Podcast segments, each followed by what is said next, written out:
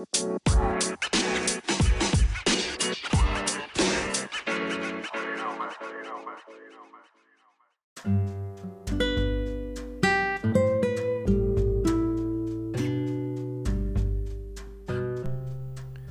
い、こんにちは。私、エアコとエアポートが見たアニメを記録、紹介するポッドキャスト、とあるアニメのダイアリー。えっ、と、本来なら、まあ、週の初めぐらいに、えー前の週のアニメのランキング、個人的なランキングを配信してるんですけれども、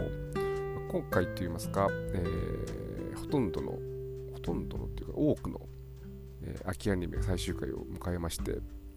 でそれについて、まあのランキングをすればいいんですけども一方で、えー今週これから最終回を迎えるアニメもあってそこで、ね、どうしても評価があの最終回のアニメの方が上になってしまうっていうことになりそうなので、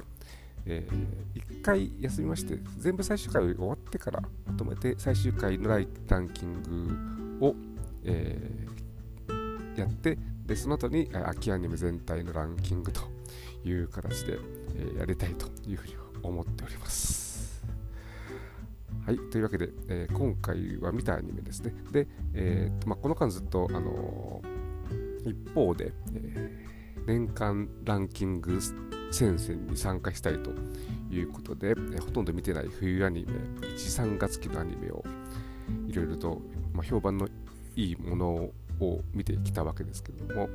えー今回はその一つ、えー恋は雨上がりのようにですね。で、えーこの作品、あのまあ、その冬アニメでね、えーどんな作品があるのかということで、えーいろいろとその、まあ、冬アニ2018冬アニメランキングみたいな検索ワードで、えー検索をしていろんなサイトを見たり、えーしたんですけれども、なかなか、なんかね、あの評価が分かれるっていうか、好きな人は好きだけども、そうじゃない人は全然ランクインさせてないとか、そんな感じ、そんな傾向があって、なんでかなと思っていたんですが、えー今回見て分かりました。これは見る人を選ぶアニメですね。まあ、あのー全体としてはね、そんなに、あの、なんなんて、なんて言って言っていいんだろうね、あのー結構万人に好かれる系のアニメであるとは思うんですけれども、あんまりこれ見て、ね、嫌いだっていうふうに思う人はいないんじゃないかと 思うんですが、えーまあ、私のように、えーおっさんのアニメ好きというかね、おっさんで見た人は多分これはハマるだろうなというふうに思っいましたし、えー私も見事にはまりました。これは面白かったです。えーなぜかと言いますと、えーまあ、ざっくり、えー物語を説明すると、まあ一言で言えるんですけども、えー高校生の女の子、アキラという女の子、えー陸上部で結構いい成績を残してたんですが、えー怪我で陸上部を辞めていて、今はファミレスでバイトをしていると。で、そのファミレスの店長に恋をしてしまうという物語で。で、えーまあ、最初はね、あのーこのアキラの方の主観というか、で当然描かれるわけですけれども、途中からだんだんあの店長側の主観もいろいろ出てきて、店長側の思いっていうかね、えーそんなバイトの高校生に好きだと言われてっていうところから始まっていろいろとこうそれがま彼に、えーまあ、彼のこれまでの人生との関係でいろいろとこう影響を与えて、えーまあ、物語というか物語というかどちらかというとこう、えー彼の、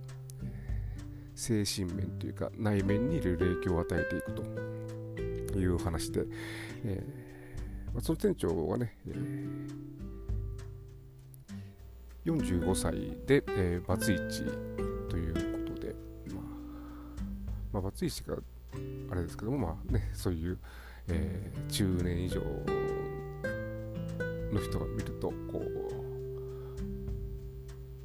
まあ、その女子高生から好きになれるってことは、まあ、めったにないでしょうけども、まあ、そこから派生するあの思いというか、過去に挫折したものに対する思いとかね、えー、そういったものをいろいろ共感できるところが大いにあるんじゃないかというふうに思います。それで、あのー、そうです前回、えー、っと空よりも遠い場所の時に、えー、っとアニメと、まあ、映画というかねいわゆる実写映画の関係の話をしたんですけれどもこの作品もともとはこれあのコミックが原作なんですが、えー、年の1、3月の冬アニメでアニメ化されてその後5月ぐらいに、えー、いわゆるま実写映画が公開をされていることを最近知りまして、えー、ちょっとまだ見てないんで、えー、まあ、正月ぐらいには見たいと思ってるんですが、それがね、あのー、えー、配役が主人公の女高校生の女の子が、えーと、本田翼じゃなくて 小松菜奈ですね。で、えー、ファミレスの店長が大泉洋ということで、この大泉洋が、えー本当その店長のキャラそのままというか店、えー、大泉、まあ、陽にあで当て書きをしたんじゃないかというようなころが、えー、あって本当あの映画の方も見るのと今から楽しみにしております。であともう一つこのアニメですごいあの個人的に、えー、まあ、今話したこととまた別に、えー、すごい共感できて、えまあ、心がざわついたことがあるんですが、えー、この店長というのが、えー、読書好き特にまあ純文学が好きで、まああのね、若い頃は小説を書いてたりということも、だんだんと明らかになるんですがそれを知ったあのアキラが、えーまあ、店長のことをいろいろ知りたいということで、えーそういう文学にも興味を持って一緒に、まあ、図書館に行ったり、えー、古古本市っていうか、まあ、飲みの市みたいなところに行ったりというで、えーまあ、本を通じて2人がこう割と心の距離をこう縮めるという描写があってうんとね まあ、言っちゃっていいかな、えー、まあ、自分自分もって言うと変ですが、えー、そうですね、ツイッターで私をフォローしていただいている方はご存知だと思うんですけれども、と、えー、SK48 にいた若林智香さんを、えー、応援していて、えー、まあ、卒業後も今も応援してるんですが、えー、っと私のアイコンの女の子ですね。で、えー、彼女が、えー、とても本が好きでで私も、あの本が好き、まあ、残念ながら本当最近は目が悪くて悪くて読めないっていうのはあるんですけども、えー、本が好きでで、えー、いろいろとこう彼女に、えー、まあ、中は押し付けみたいなところあるんですが、えー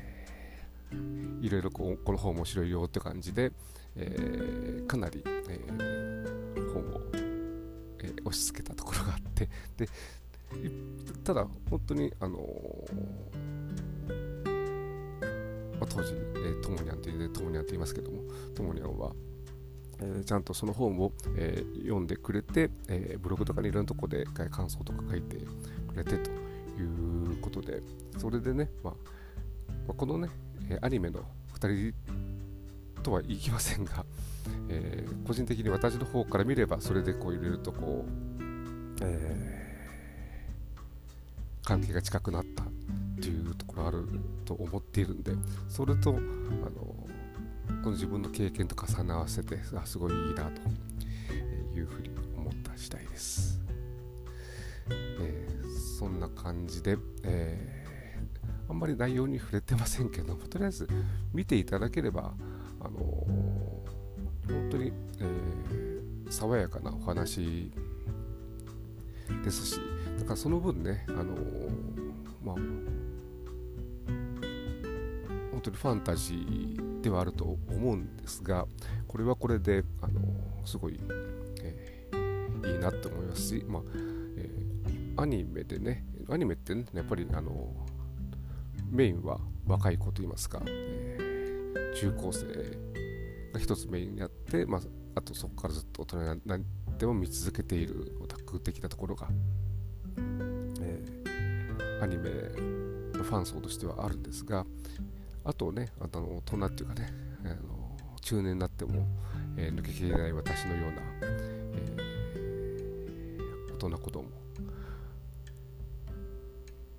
が、えー、見るアニメ、まあ、そういうあの中高生向けのアニメ見ても面白いんですけども、えー、私たちの世代向けの、えー、アニメでちゃんとしたものが、見られたと